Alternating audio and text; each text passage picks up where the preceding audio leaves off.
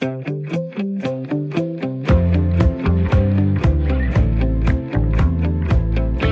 lytter til Tæt på Folkeskolen med mig, Magnus Bang. Jeg står i et radiostudie og prøver lige nu at få forbindelse til Ning de Conning Schmidt på Zoom. Ning er historiker med speciale i skolen og barndommen. Det gør jeg, fordi tæt på i denne her uge handler om folkeskolen. I disse dage går landets skoleelever på sommerferie. Langt de fleste af dem går på en af de godt 1000 danske folkeskoler. I løbet af ugen ser vi i programmet nærmere på, hvilken rolle folkeskolen har spillet i vores liv og i vores samfund gennem tiden, og hvad folkeskolen er for en størrelse i dag. Derfor prøver jeg lige nu at få fat på Ning, som blandt andet har stået bag et fembindsværk om dansk skolehistorie.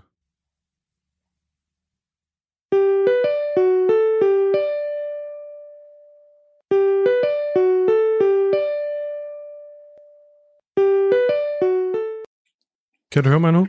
Ja, det kan du tro. Nå, jamen, øh, så det er perfekt. Du kan godt optage, selvom at det er mig, der er vært for mødet. Ja, det kan jeg. Så lad os komme i gang. Jamen, øh, vil du starte med at, øh, at fortælle dit fulde navn, og hvorfor, eller hvordan du har beskæftiget dig med folkeskolen? Jamen, jeg hedder Ningte Koning Schmidt, og lige nu sidder jeg fedt med en blyant, som vil det, den skal. Øhm, jamen, jeg har ikke lavet andet i øh, siden 1900, hvad bliver det, 79, tror jeg. Ja, 80 måske. Ja, det er omkring. Lavet andet end at skrive om folkeskolens historie og barndommens sådan lidt på kryds og tværs. Øh, og det kom sig jo af, at jeg øh, vi skulle skrive speciale. Vi var tre i en gruppe, og så gik vi op til vejlederen, og så sagde han, den ene ville gerne skrive om fængslerne, den anden ville gerne skrive om hospitalet, og så sagde han til mig, så er der jo skolen tilbage, den kan du udtage. Og så blev det sådan, og det er stadigvæk sådan, at vi den dag i dag arbejder med de samme emner, som vi kastede os ud i, dengang vi skrev speciale, hvilket jo er meget interessant. Og det var specialet på, øh, på historiestudiet? Ja, ja, og så da jeg havde skrevet, jeg skrev et ret dårligt speciale, må jeg sige, meget uinspireret øhm, øh, speciale om, om øh, hvad hedder det, hvor jeg sammenlignede to lovkomplekser fra 1700-tallets hvide slutning og 1840'erne og sådan noget. Virkelig elendigt. Og så, øhm, da jeg fik 10 for det med en eller anden mirakuløs årsag, øhm, og så da jeg skrevet det, så læste jeg en artikel af en engelsk historiker, der hedder Richard Johnson, og, og så tænkte jeg bare, det var det, jeg skulle have lavet. Og så har jeg så brugt resten af mit liv på at rette op på det, på det der elendige speciale og lavet skolehistorie, sådan som jeg egentlig synes, det skal laves. Det og tror jeg er sådan en korte historie. Når, når du hører ordene den danske folkeskole, hvad, hvad så er det første, du tænker på? Øh, jamen, jeg tænker jo altid, at vi har ikke en dansk folkeskole, vi har øh, 98 forskellige i øjeblikket. Ikke?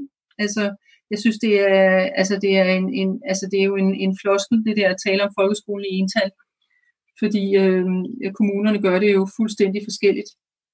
Altså der er selvfølgelig noget rammelovgivning, men altså vi har jo lige så mange forskellige folkeskoler, som vi har kommuner, og vi har jo lige så mange, i virkeligheden lige så mange, som der er klasseværelser til. Så det tænker jeg altid. Jeg synes, det er, altså, jeg synes, det er en forenkling af, hvad det er for et skolesystem. Bortset fra det, så har vi jo et parallelt skolesystem i Danmark, hvor vi har en stadig voksende privat skolesektor. Ja. Så, øh, så godt nok er der flest børn i folkeskolen, men det tror jeg ikke, jeg ved. Og, øh, og det kommer vi også ind på øh, senere. Det her program handler jo om, øh, om folkeskolen og den betydning for, øh, for vores samfund. Hvilken mm. betydning har du i dit arbejde erfaret, at, at folkeskolen ligesom har for, for Danmark? Det er jo en kæmpe industri. Den holder rigtig mange beskæftigede, både små og store. Øh, det er jo en helt anden måde at se på det, end hvis jeg nu sagde til dig, at det er øh, den vigtigste dannelsesinstitution i Danmark. Ikke? Øh, der er jo mange, altså, mm, så jeg har sådan et ret køligt forhold til det på et eller andet, sådan forsøger at holde sådan lidt, det er ude i en af strakt arm, men det er jo ikke fordi, jeg underkender, at, at, at, at folkeskolen spiller en, en, en, en, en vigtig rolle. Det, der er svært, det er at isolere folkeskolen fra alt muligt andet, som vores børn bliver udsat for, eller kommer i forbindelse med. Ikke mindst, hvad der sker derhjemme, men også, hvad der sker mellem kammeraterne, hvad der sker i medierne. Øhm, så det er rigtig svært at isolere, synes jeg, hvad, hvad, hvad skolen kan, men vi har jo kunne se her, både i øh, da lærerne blev lockoutet, øh, men også nu her under corona, at øh, både for børn og voksne, der er det jo et rigtig vigtigt øh, øh, samværspunkt, hvis jeg må sige det sådan. Men hvis vi så bare øh, tager det fra begyndelsen øh, rent historiemæssigt, hvornår, øh, hvornår ser vi ligesom de første skoler i Danmark? Det tror jeg ikke, man kan svare på.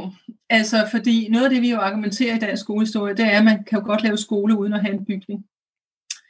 Øh, og det er jo en helt anden måde at forstå det her område på, altså at det handler om læring, og læring kan jo foregå under et palmetræ og på alle mulige måder.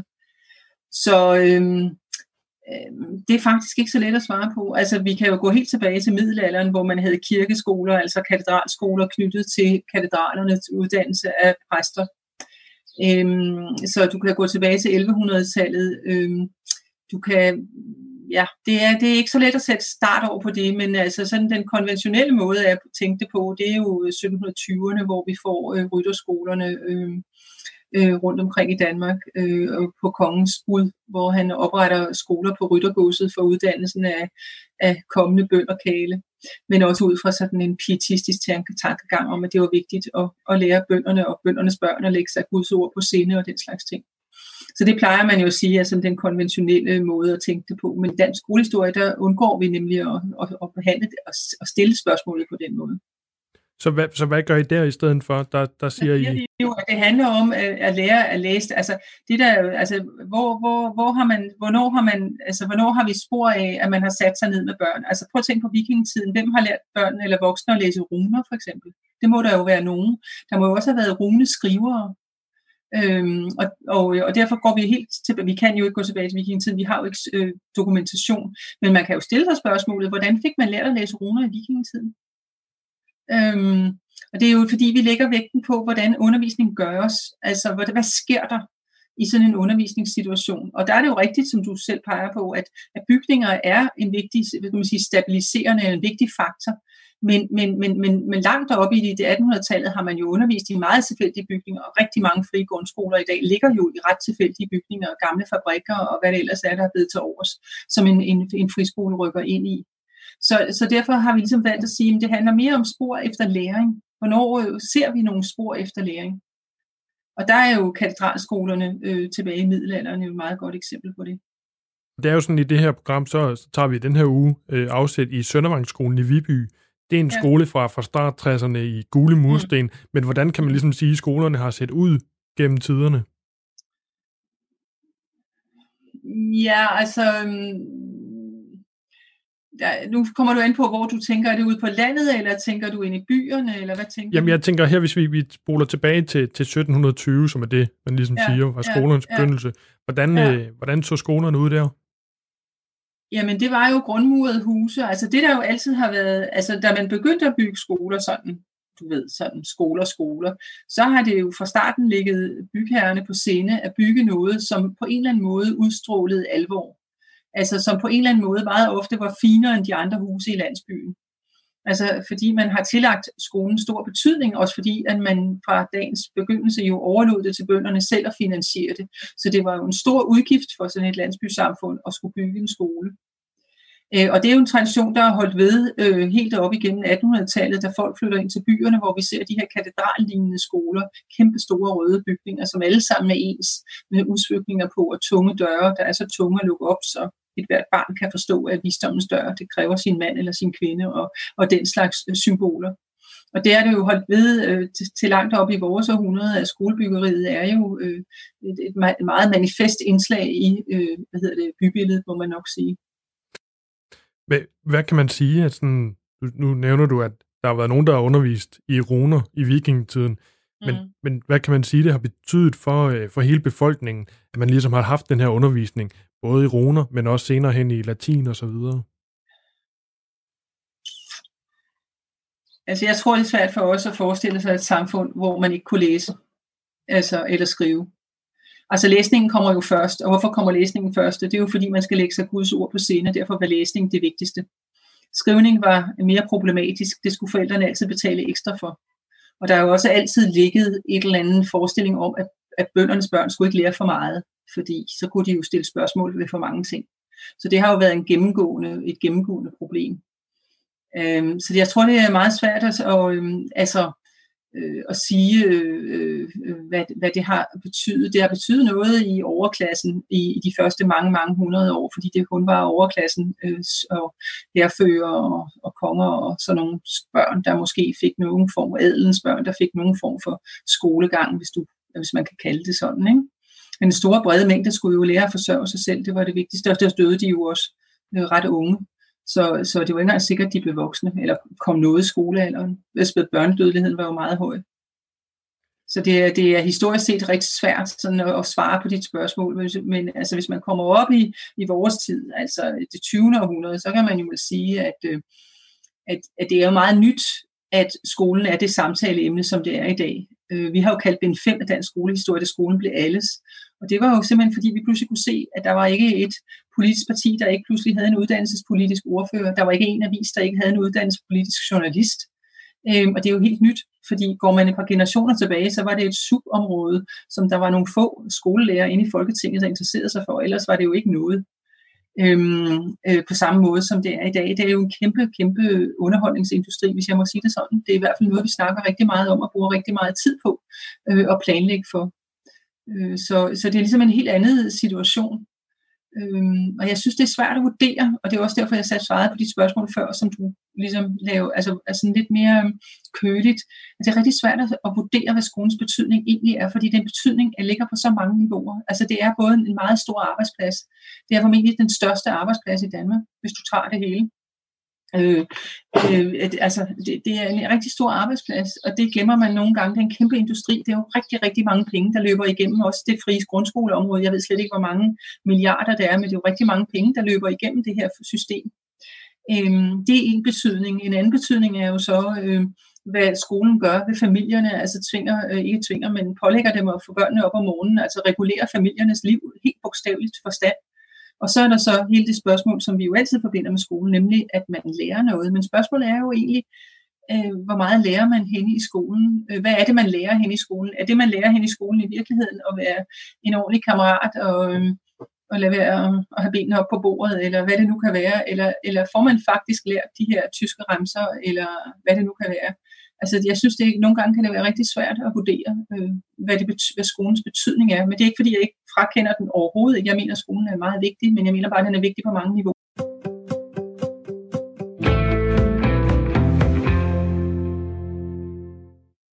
Du lytter til tæt på på Radio 4, som i denne uge handler om folkeskolen og dens betydning for vores samfund.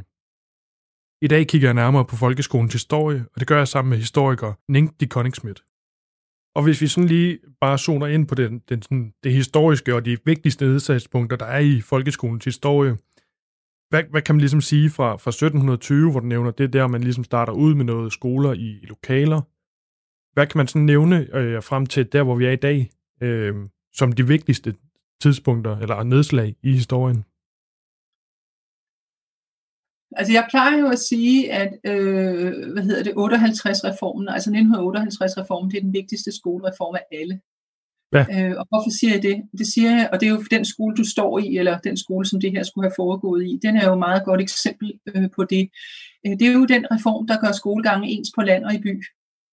Altså det kan vi heller ikke forestille os, vel? At der er børn i Danmark, som ikke går lige så lang tid, ikke har samme skoletilbud som andre børn det er jo, altså, det er jo helt utænkeligt, fordi alle børn i dag, de går de der 12 år i skole, eller 10 år, og så plus det løse. Ikke?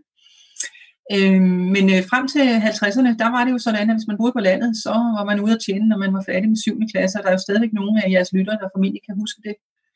Øhm, men øh, i 58 beslutter man så det her loven der, at nu skal alle børn gå lige meget i skole. Og det mener jeg, det er et radikalt, altså det er rimelig radikalt. Og det er jo ikke, fordi vi ikke har et standsdelt skolevæsen, men vi har det ikke helt på samme måde, som det var indrettet og frem til 1958, altså rig og fattig, eller, altså det, der kommer i 1814, det er jo sådan et skolesystem, der er myndet på, at rige børn gør noget, og fattige børn, de skal noget andet. Piger skal en ting, drenge skal noget andet. Og hvad, byen skal noget. og hvad er det for et skolesystem, man ligger grundstenene til i, i 1814? Altså en af de ting, der er karakteristisk ved det danske skolesystem, det er også derfor, at jeg synes, det er svært at tale om den danske folkeskole, det er jo, det er et decentralt system, og at det er finansieret af skatteborgerne, og det er finansieret lokalt, ude i kommunerne primært. Øh, og, det, øh, og det er jo sådan lidt, står jo i kontrast til for eksempel det, vi forestiller os i Frankrig, hvor du har et langt mere centraliseret skolesystem, hvor man i princippet ved, hvad alle børn i 4. klasse lærer på det samme tidspunkt. Sådan er det jo ikke i Danmark der er stor metodefrihed, og der er stor frihed for kommunerne til at tilrettelægge deres skolesystemer. Øhm, og hver gang man har forsøgt at stramme, for eksempel der i 2014, så er politikerne jo løbet fra blikket, før det er tørt øh, på reformen der, og, og, øh, og, øh, og har sat, øh, kommunerne er jo blevet sat fri igen øh, her til at gøre, øh, til at fortolke på loven, som de nu synes er bedst. Så jeg tror, det, altså det, det var jo et, et, hvad skal man sige, man har hugget den gordiske knude over der i 1814, fordi landet var jo gået bankerot, og der var ikke en krone til noget som helst rigsdaler, og man overvejede jo seriøst at kalde reformen tilbage, men besluttede sig så til at sige, okay, vi fortsætter, som man allerede havde gjort fra 1730'erne, hvor de første reformer kommer, og lade det bønderne om at bestemme. Det var jo smart, fordi så var det jo så måtte det tage den tid, det gjorde. Jeg har en kollega, som Erik Nør, som har regnet på, at vi skal helt op i 1970'erne, før 1814-lovens bestemmelser er fuldt indfaset, hvis man kan sige det sådan. Det tager sin tid, når bønder skal bestemme, og lokalbefolkningen skal finde pengene og, til at bygge en skole, og vedligeholde den, og betale lærernes løn og den slags ting. Så man kan jo sige sådan helt i folkeskolens historie, så det her 1814-årstal, det er jo et rimelig vigtigt årstal, men hvad er det sådan, at der sker? Hvem er det, der får lov til at komme i skole her? Jamen, vi har jo også netop i dansk skolehistorie nedtonet 1814. Altså det er rigtigt, at bøgerne kom i anledning af det såkaldte jubilæum, men det er jo også en konvention. Øhm, fordi vi mener jo, at 1814 sådan set bekræfter en udvikling, der allerede er sat i gang i slutningen af 1700-tallet, men netop med øh, begyndende med rytterskolerne, men også en lang række velhavende godsejere, som laver forsøg på deres godser. Altså familien Revendlov på Fyn og på Lolland er jo ret kendte for at lave forsøg øh, med at lave skolegang for deres bønderbørn. og børn. Og øh, uenighederne handlede jo om, hvor meget skulle de lære. Øh, hvor revendloverne var jo optændt af den hellige ild og oplysningstiden, og de ønskede jo, at børn skulle, altså, de skulle lære geografi og havedyrkning, og der var ikke inde på det. Men øh, de mere konservative elementer i, i Danmark omkring den, den der kirken, og øh, de var jo mere bekymrede for, som jeg sagde før, hvis man kom til at lære dem for meget, de blev jo reddet på målstregen, fordi økonomien blev så dårlig, så man kunne ikke have det der omfattende curriculum eller de omfattende mængder af fag. Så derfor blev det en ret øh, begrænset fagkreds netop med vægt på øh, jeg tror heller ikke, vi kan forestille os, at frem til 1975, der var religion folkeskolens vigtigste fag. Det er også svært at forstå i dag, men det var det. Og, og hvad var det for nogle fag, man startede ud med der i, i 1814? Det var jo religion, religion bibelshistorie, dansk og skrivning og regning. Og det er jo sådan set stadigvæk øh, det sådan, hvad skal man sige, kernekurrikulummet i, i skolen. Men det, der var særligt ved det, det var, at man skulle betale ekstra, som jeg husker det også i 1814, for at ens børn skulle lære at regne og, og skrive. Så, så det, de lærte, kunne lære gratis, det var bibelhistorie? Ja, og læsning. Læsning. Så hvis er det de... muligt, at de også kunne lære at skrive? Det kan jeg simpelthen ikke helt huske, det må jeg ærlig indrømme. Ja. Men, øh, men, øh, men, men, men det var jo det, der var det vigtigste. Altså hvis du ser på formålsparagrafen, det er 114, så står der jo det samme, som det næsten står i dag, bare med nogle andre ord, nemlig at man skal være en god borger i kristne øh, og have respekt for hvor er myndighederne og så videre. Øhm, og herremanden og sådan, ikke? Ja, det var jo ikke nogen frigørelsesinstitution. Altså, det er jo også en af grundene til, at vi øh, ikke, altså, man sige, altså, noget af det, der er rigtig interessant, er, at de første børn, der overhovedet kommer i skole, det er jo de fattigste børn altså dem, der er på fattigårdene. Og det sker allerede fra slutningen af 1700-tallet i forbindelse med nogle reformer af fattigvæsenet. Og hvorfor skal de i skole? Jo, fordi ellers så går de jo tigger på gaden. Så, og der var det jo sådan noget med, at, at, at forældrene ville blive straffet øh, og skulle betale bøder, hvis, e, altså de fattige forældre, hvis ikke deres børn kom i skole. Fordi øh, overklassen, de havde jo allerede sat alt deres op. Altså vi har jo nogle vidunderlige beskrivelser af de her præstefamilier, som jo havde deres på det tørre, kan man sige. De underviste jo børnene hjemme og underviste dem. Og, øh, og børnene cirkulerede også i adelen. De cirkulerede mellem forskellige adelige familier, hvor de blev opdraget. Så altså på den måde, overklassen havde jo øh, deres på det tørre. Det er også derfor, at når vi får skolepligt, og det får man i 1814, modsat vi i dag har undervisningspligt, så er der undervisningspligt for de rige. Fordi ingen forestillede sig selvfølgelig, at fattige og rige børn skulle gå i skole sammen, det er klart. Så hvad, hvornår øh, kan man ligesom tale om, at, at, at folkeskolen bliver ens for både øh, rig, øh, rig og fattig? Det ved jeg ikke, om det nogensinde er blevet. Hvis jeg skal være helt ærlig. Altså som jeg sagde før, altså 1958-loven har jo det i sig, at og allerede øh, da man laver folkeskole, altså det hed jo ikke folkeskole før 1899, der hed det jo almueskole eller borgerskole, som afspejlede, at man havde det her standsdelte øh, skolesystem. Øh, og øh, der i 1899, der har man jo nogle meget ideelle forestillinger om, jeg tror, altså, at børn, der løber på bare ben, og dem, der tager omnibussen, som det hed, de skulle, de skulle sidde på samme skolebænk. Det kom jo aldrig til at ske. Øhm, og det ved vi jo i dag rigtig meget om, hvorfor det ikke kom til at ske. Men dengang havde man nok ikke så meget øhm, hvad skal man sige, indsigt i det, vi ved i dag, hvad vi kalder social arv, eller hvad vi nu skal kalde det. Men jeg ved egentlig ikke, om man kan sige, som du siger, at folkeskolen er blevet skolen for alle børn. Det vi kan sige, det er, at fra 1920 og til 1970, der var de frie grundskoler et eksklusivt setup. Det var en eksklusiv 5-6 procent af børnene, der gik i privatskole eller frie grundskoler. Og det var børn, hvis forældre enten havde var grundvigsk observans og havde eller anden religiøs, katolsk eller noget andet, eller i hver eneste provinsby var der en fin privatskole. Mm. Og det var meget ofte pigerne, der besat i de der fine private skoler. Øh, så det var en meget lille skare, men nu er bøtten jo vendt fuldstændig om, så vi har vel 20-25 procent i nogle områder, 50 mere procent af børnene. Jeg så lige tallene fra Vesterbro, tror jeg det er i København. Det, det er jo ganske voldsomt, hvor mange børn der går i, jeg tror det var 50 procent af eleverne, der går i fri grundskole på Vesterbro. Jeg må ikke tage mig helt op på det, men det er noget af den stik. Øhm, så, så derfor kan man jo sige, at øhm, øh, fra 1920 til 70, der, der taler vi i hvert fald om i dansk skolehistorie, at skolen blev sin egen, og der fylder folkeskolen hele billedet. Den udmanøvrerer simpelthen de frie grundskoler. Og hvorfor gør den det? Det gør den blandt andet, fordi det bliver muligt at tage en reel eksamen i folkeskoleregi. Og det kunne ikke de små frie grundskoler matche. Og det ville forældrene gerne. Men det er jo ligesom et overstået kapitel. Og i de år, det er jo lille Per, far til fire og alt det der øh, og Rakler og Stenny, her kommer mutter med kost og spand, og hele den der periode. Og der kan man nok sige, at folkeskolen havde sin højtid øh, i forhold til det spørgsmål, du spørg, stiller mig, nemlig at, at det var skolen, hvor man sendte sine børn. Og, og hvor stor forskel kan man sådan sige, der var rundt i landet på, hvordan folk, folkeskolerne fungerede? Altså, øh, hvis vi bare tager, tager 100 år tilbage og siger 1920, hvor stor forskel var, var der på at gå i skole i, i København og i Sønderjylland? Jeg tror, der har været en monumental stor forskel. Altså, på landet gik børnene jo i skole hver anden dag, øh, og øh, havde lange ferier, altså ferie i gåseøjne, fordi de skulle alt muligt øh, i landbruget. I byerne gik børnene i skole hver dag og havde lange skoledage, så jeg tror simpelthen, der har været en monumental forskel. Det er der ingen tvivl om.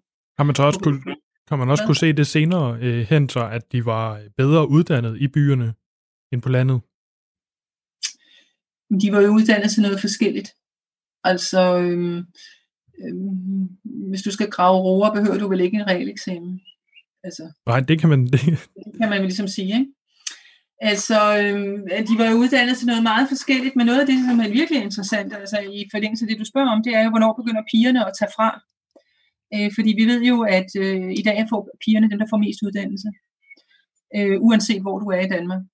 Og øh, det kan man jo, hvornår kommer det? Og det kommer efter 2. verdenskrig, hvor pigerne kommer i flertal i mellemskolen først, og så derefter i realklasserne. Øh, og hvad er det, der motiverer den udvikling? Det har jeg jo spekuleret på som gal. Altså, hvad er det, der gør, at forældrene offre, laver det offer at lade deres døtre gå i skole? Det er jo historisk meget nyt. Altså, at gå længere tid i skolen, drengene, ikke? Øhm, og det, øh, jeg bliver der lidt svar skyldig på, hvad forklaringen er. Der er nok mange forklaringer. Nogle af forklaringerne er formentlig, at familierne får færre børn, og det vil sige, at der er færre små søskende, som de store piger skal passe. Det tror jeg er en af forklaringerne. Det er også muligt, at familierne rykker ind til byerne, og at det på en eller anden måde øh, bliver lettere for de der, altså at altså for familierne at få det til, fordi de har været meget afhængige af de store piger der sker jo også noget med erhvervslivet, altså der bliver nogle forventninger om, at hvis man skal på kontor, skal man have en reel eksamen og den slags ting. Der bliver en masse nye jobs i kontorbranchen, som, som kvinderne jo får senere hen i velfærdsstaten, altså hvor det jo også i dag er en forventning af, at man har en studentereksamen, eller i hvert fald et eller andet 9. og 10. klasses prøve, inden man skal ind og læse til socioassistent, eller hvad det kan være. Ikke? Så ja, men, men, det er en del af historien, som jeg synes selv er meget interessant. Ja, og man, man taler jo også i dag om, at, at folkeskolen er, er lavet til de pæne piger og ikke de vilde drenge og sådan noget. For, altså, det er en udvikling, man også ser helt tilbage fra, fra, øh, fra før eller lige krig. Ja, det, altså, jeg har en kollega, der hedder Christian Ydelsen i Aalborg, som har lavet nogle tal på, hvordan det er gået med, hvem der kom til specialundervisning, og allerede i 30'erne var det drengene, der kom mest til skolepsykolog. Så ja. Men og... om det er skolen, der er problemet, hvis man kan sige det sådan, eller det er kønnet, det, det er jo, altså, det er jo hønnen og ægget. Det er jo enormt svært at vide Øhm, det er også muligt, at det har betydet rigtig meget, at der har været mange øh, budjobs for drenge at få. Altså man kunne også komme ud og sejle. Der har været mange sådan nogle ting, man godt kunne, uden at have nogen form for uddannelse tilbage i historien. Det er det, der er noget sværere i dag.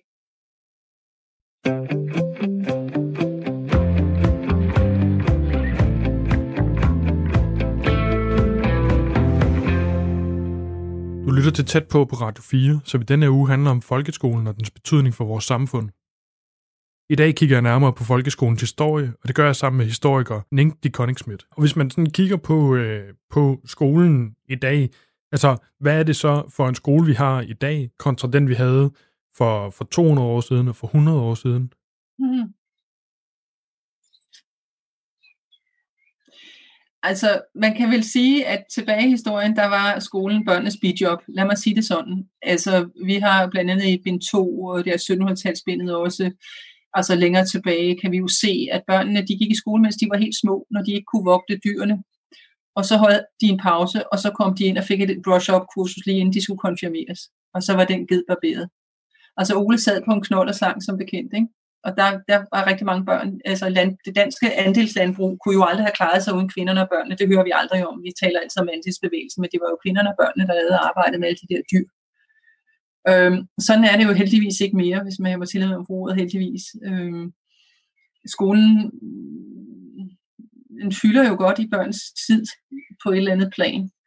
Øhm, men, øhm, men den må ikke fylde for meget. Det, synes, det var jo det kampen om børnenes tid har jo vist sig, at forældrene synes, at og også mange pædagoger og lærere, at øh, når vi kommer ud efter klokken to, så skal man ikke gå længere tid i skole. Det giver meget kontrastfyldt i forhold til andre lande, hvor børn går i skole næsten hele dagen. Så det er jo et helt andet setup, kan man sige. Børn arbejder jo ikke, har jo ikke, jo, altså de arbejder i sportsbranchen, hvis man kan sige det sådan, øh, altså, øh, og dyrker sport og, og sådan. Men, men, men, men, men altså læringen kommer først. Leg og læring er børns primære aktiviteter, hvor det var sekundære aktiviteter for 100 år siden. Hvor meget kan man sige omkring det her med, hvor meget øh, timeantallet i skolen har udviklet sig? Fordi der kom jo den her reform i, i 2014 øh, med heldagsskolen, mm. øh, hvor det jo nærmest blev et, øh, ligesom et fuldtidsjob at gå i skole. Øh, hvordan var det for, for bare 100 år tilbage? Jeg tror ikke, du behøver at gå 100 år tilbage. Altså, vi fik jo nærmest ørerne i maskinen, fordi vi fik beregnet, at øh, børn i dag, de går det halve tid i skole af deres bedsteforældre eller sådan noget. Jeg kan ikke lige huske tallene, men det er jo helt vildt. Vi andre gik jo i skole om lørdagen. Vi gik jo i skole til 2-3 om eftermiddagen. Fra kl. 8 om morgenen. Vi havde ikke de ferie, de her, altså, det, det, er jo, det, er jo, altså, det, er jo, det er jo også det der, når man ikke har det lange historiske træk, så kan man ikke se, altså det vi kan se, så kan man ikke se, at den tidsforøgelse, som kom med reformen, som nu er blevet rullet tilbage, øh, den var øh, relativt begrænset i forhold til, hvor meget tid øh, bare for et par generationer siden børn gik i skole.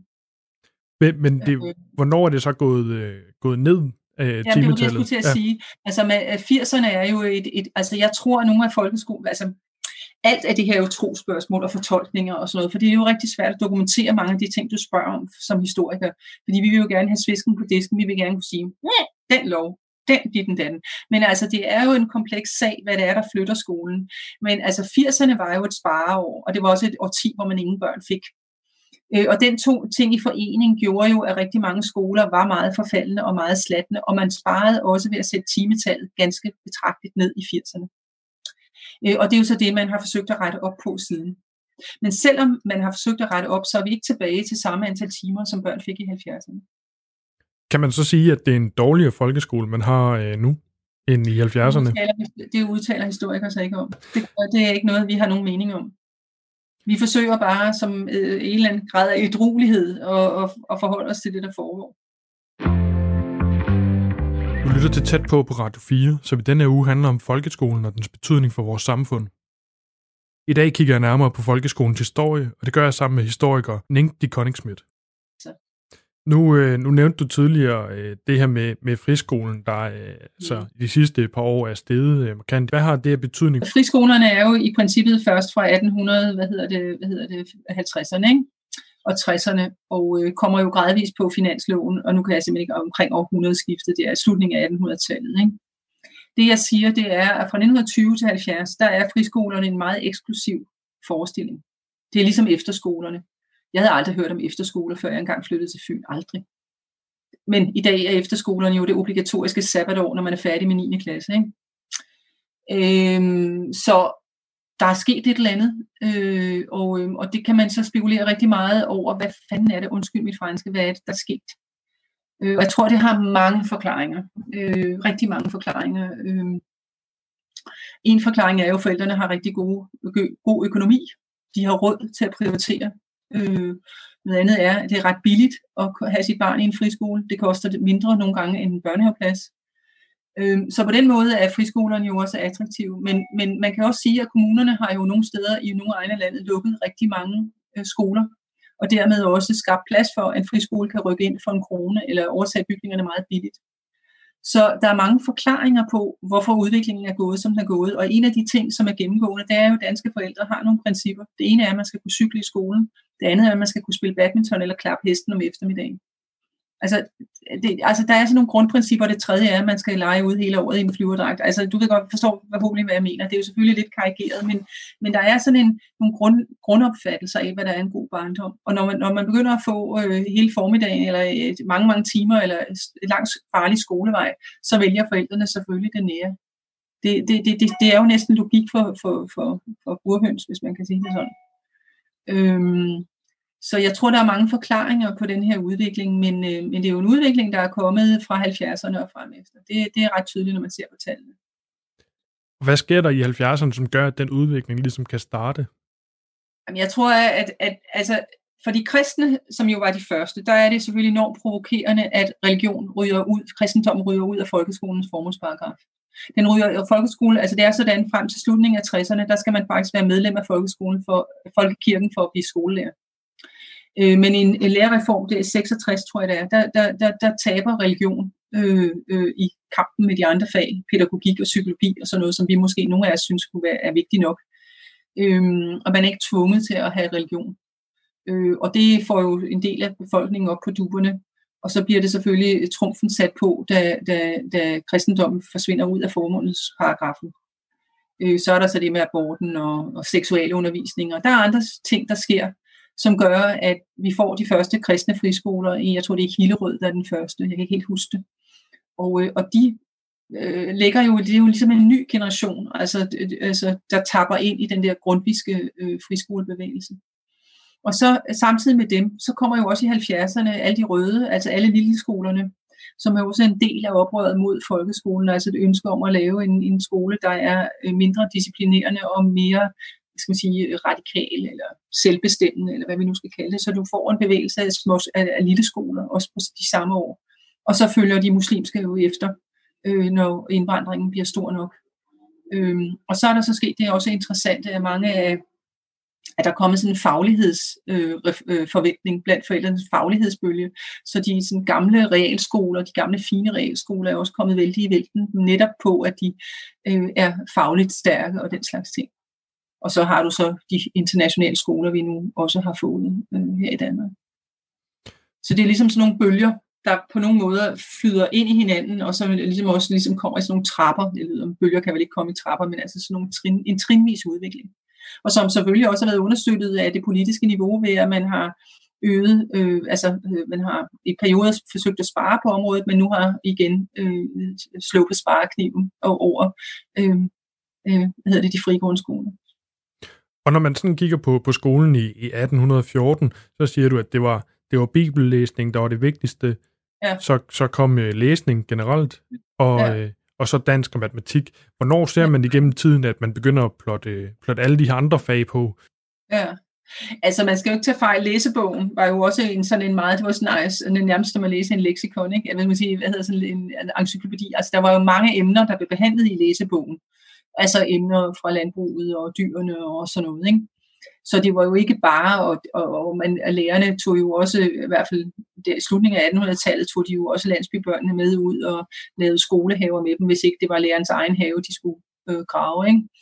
Så altså, de har jo lært mange andre ting også, kan man sige. Der var jo også klavre, klavre redskaber. Øh, de skulle jo have, i hvert fald drengene først og senere pigerne, have en eller anden form for gymnastik.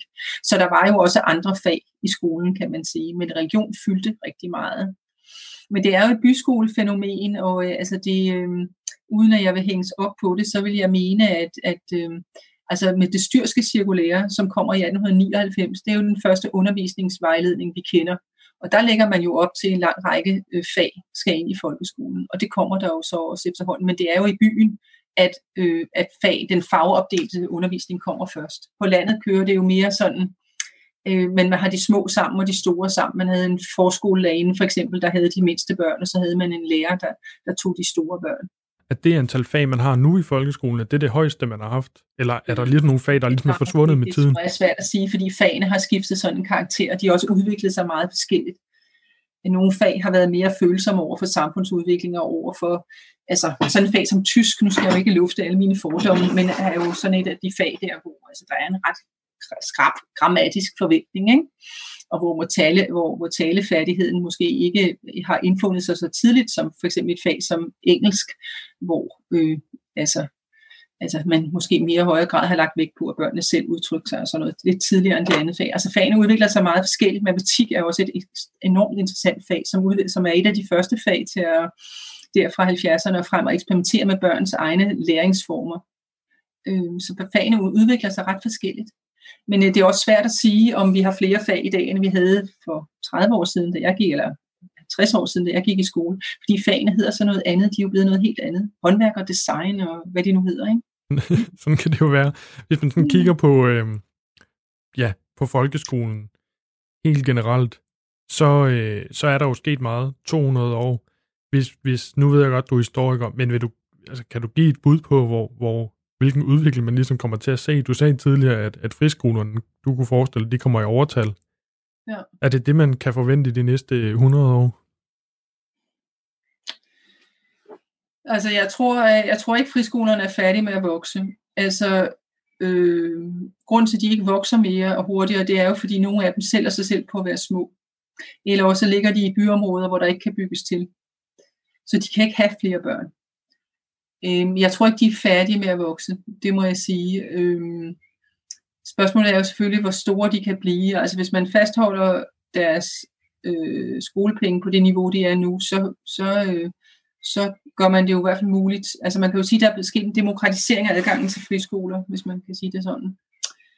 Øhm, 200 år fra nu, ja, det er svært at vide. Altså noget af det, man har, undret, har jeg undret mig mange gange, det er, hvorfor vi ikke har mere hjemmeundervisning i Danmark. Nu har vi jo lært, forældrene jo haft forsøg med hjemmeundervisning her de sidste mange måneder.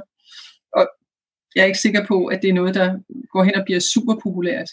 Men øh, man kunne måske godt forestille sig, at hjemmeundervisning øh, øh, godt kunne gå hen og blive øh, populært på et eller andet plan. Altså mere populært, end det er i dag. Altså det handler jo også om, at den uddannelsesmønster, vi har hos de voksne, og øh, hvis, hvis det fortsætter, som det gør nu, så vil vi jo have en, et samfund, der består af meget, meget højt uddannede kvinder og gennemgående relativt lavt uddannede mænd. Og vi vil have en gruppe mænd, som, øh, som simpelthen kan få det rigtig endnu sværere end i dag. Fordi at de her højt uddannede kvinder simpelthen ikke gider dem. Øh, vi kan få en situation, tænker jeg, hvor nogle af de her mænd, som ikke har så meget uddannelse, de faktisk bliver øh, hjemmegående og tager sig af børnene og hvordan det vil virke ind på, på skolesystemet, at man ser sådan nogle familieformer vokse frem og måske blive endnu mere udtalt, end, man kan forestille sig det. Det kan jeg ikke rigtig vurdere. Men øh, jeg har svært ved at forestille mig et samfund, hvor man ikke har en eller anden grad af en folkeskole for dem, der ikke har midlerne til, til at hytte sine egne børn.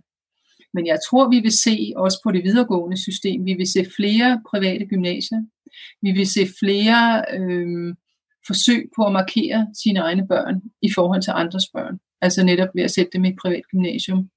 Øhm, vi vil måske se flere elite efterskoler, elite, altså elite højskoleophold af den slags, som øh, rykker ens børn op i, i mulighederne for at få øh, de bedste jobs. Måske vil vi også se private universiteter, det kunne jeg også godt forestille mig. Eller i hvert fald private universitetskurser. Vi vil se øh, flere, der melder, øh, kommer ind på Harvard online. Altså det skal vi jo også tage med i betragtning, at man kan jo, man kan jo gå på Harvard og alligevel bo i Danmark. Øh, og det er jo noget af en udfordring. Eller Edinburgh, som er rigtig godt på historie. Ikke? Altså der er mange muligheder i den retning. Det kunne jeg godt forestille mig, at vi vil se mere af. Og øhm, er det fordi, ja. at, øh, at forældre og alle måske er blevet mere ambitiøse på børnenes vegne? Ja, det tror jeg. Altså jeg tror simpelthen, at uddannelse øh, er, altså det er svært, altså man har jo snakket meget om, hvorfor det er gået, som det er gået i Finland, og nu aner jeg ikke et klap om Finland, i hvert fald ikke ret meget andet end mine fordomme, som jeg nu lufter her. Men jeg tror, at en af grundene til, at det finske skolesystem, som jo nu er kommet i problemer, har klaret sig rimelig godt, det er, fordi de finske forældre stadigvæk kan huske et samfund, hvor skole ikke var en selvfølgelighed. Det er der ingen danske forældre, der kan, der kan huske. Og det vil sige, at vi tager skolen som total selvfølgelighed. Og hvis man gør det, så kigger man sig jo selvfølgelig om, hvad er så det uselvfølgelige? Hvad kan mine børn få, som andres børn ikke kan få? Og der begynder man jo så at kigge enten i retning af, kan jeg få dem ind på en eller anden øh, friskole af en eller anden art, som, hvor man lærer noget særligt eller et eller andet, eller kan jeg få dem på et privat gymnasium, kan jeg få dem ind på en, en fin uddannelse i den store verden, eller hvad det nu kan være. Øhm, så jeg tænker, jeg tror, vi vil se mere af det. Det må jeg altså ærligt indrømme.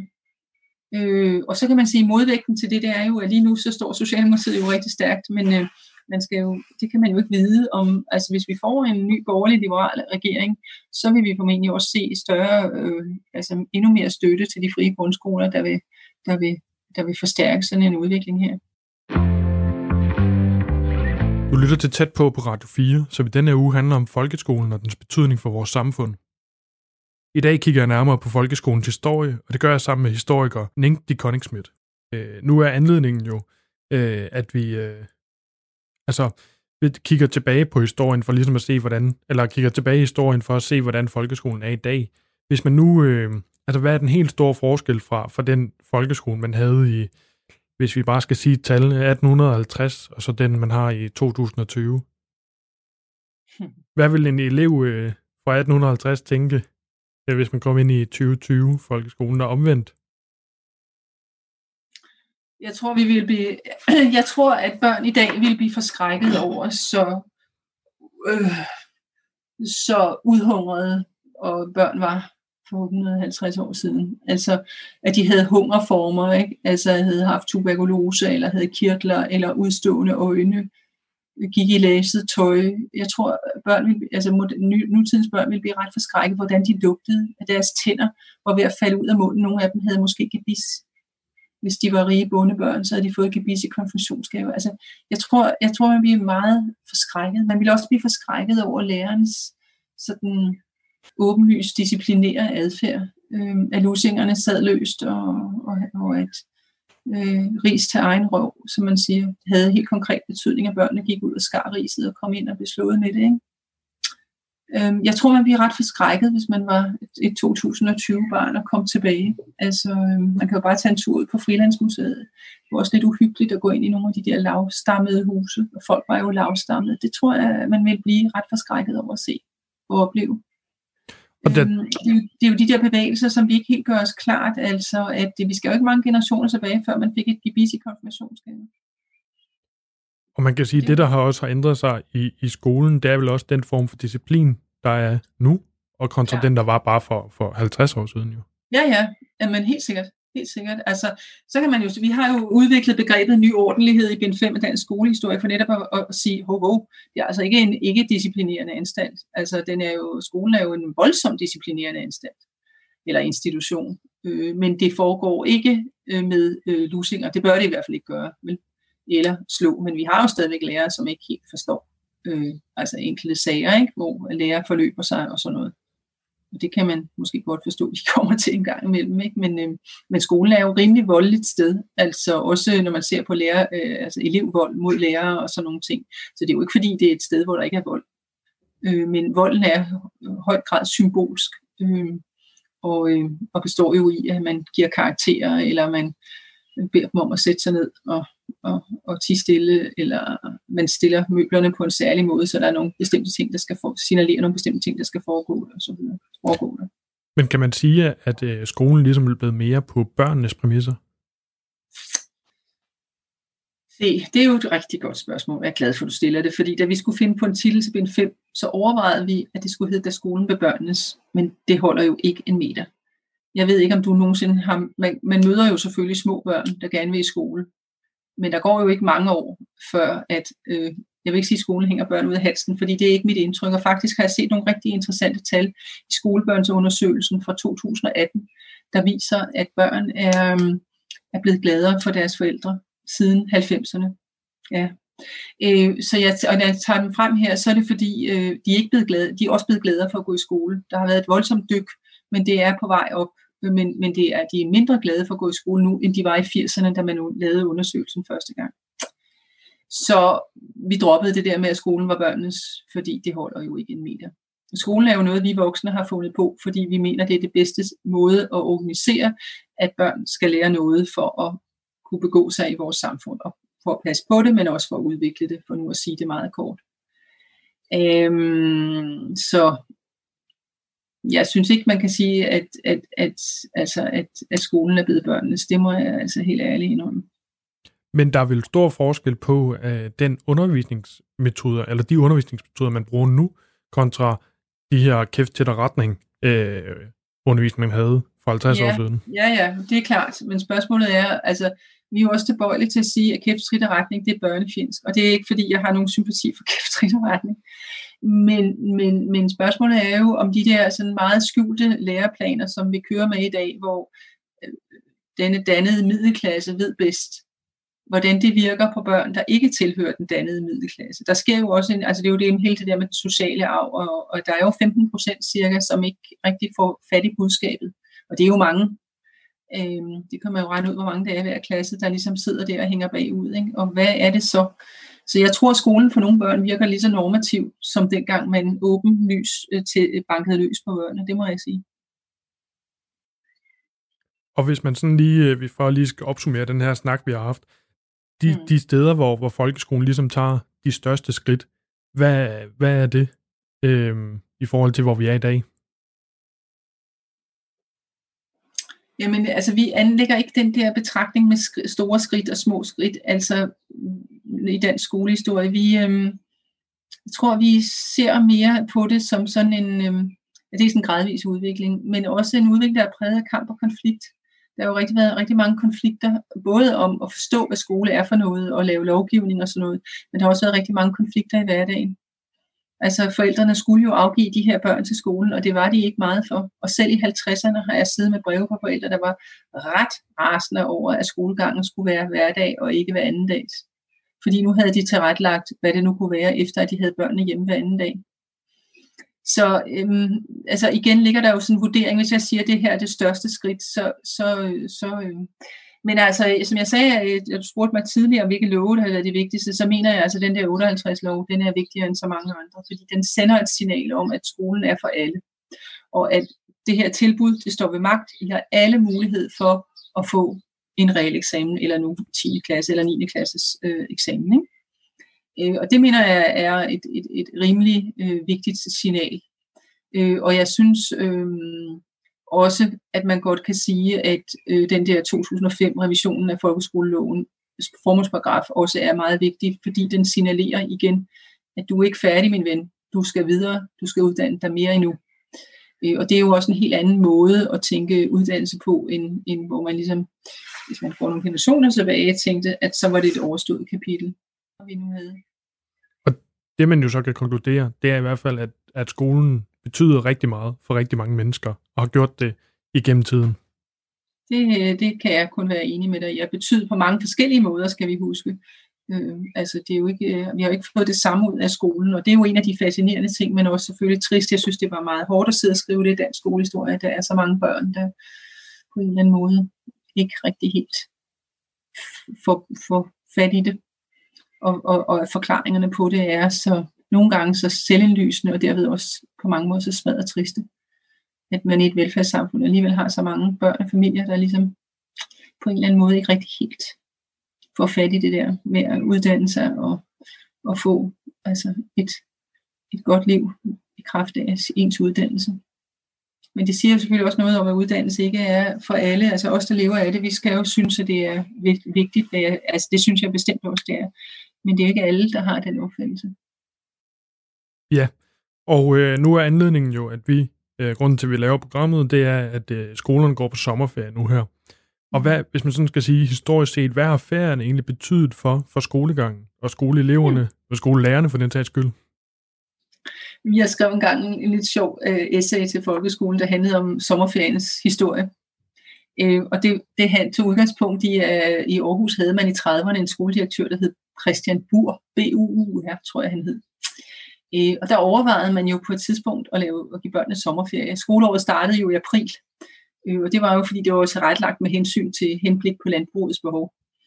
Øhm, og det var han godt nok ikke meget, meget fristet af. Han synes, det var en helt forfærdelig idé, altså at give børn sommerferie.